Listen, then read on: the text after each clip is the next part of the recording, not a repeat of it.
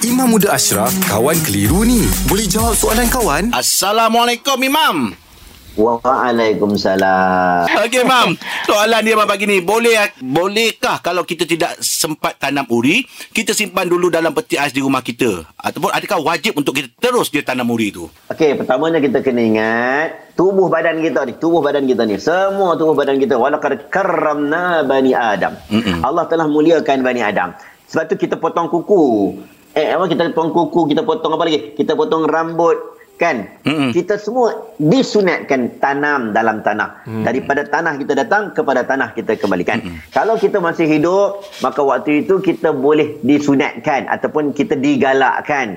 Tetapi kalau kita waktu dah meninggal dunia, anggota tubuh badan kita wajib kena kebumikan bersama lah. Macam kita ingat balik cerita orang yang mati, dia nak kena kafan, dia kena letak dalam tanah, dia kena kebumikan, kena ada proses tersebut. Hmm. Jadi waktu hidup ni, mak baby yang melahirkan ada urinya. Uri itu kita anggapkan sebagai satu benda tubuh badan manusia yang mulia. Mm-mm. Ya, dengan besar pula kan. Bukan Yalah. setakat uri, anggota tubuh badan lain macam orang kena potong tangan. Hmm.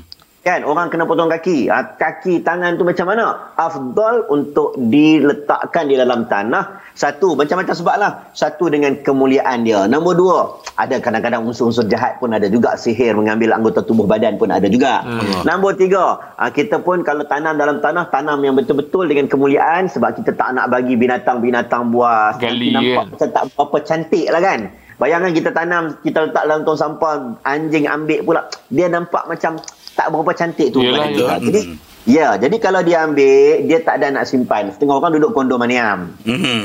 Ah, kondominium kan nak cari tanah bukan senang. Jadi dia nak letak dalam peti ais terlebih dahulu. Boleh, tak ada masalah. Dia nak nak tanam kemudian-kemudian kan boleh tak ada masalah. Dia bukan macam isu isu jenazah ni lah. Jenazah ni kita tanam dengan segera kan. Dia simpan sekejap asalkan dia tidak mendatang sampai busuk, sampai dah teruk baru kita nak nak apa? Nak tanam. Kalau letak dalam peti ais boleh tak nak menjadi kesalahan. Jadi kalau boleh tu kita cepat-cepatkan lah. Terima kasih Imam. Alhamdulillah. Selesai satu kekeliruan. Anda pun mesti ada soalan kan? Hantarkan sebarang persoalan dan kekeliruan anda ke Sina.my sekarang.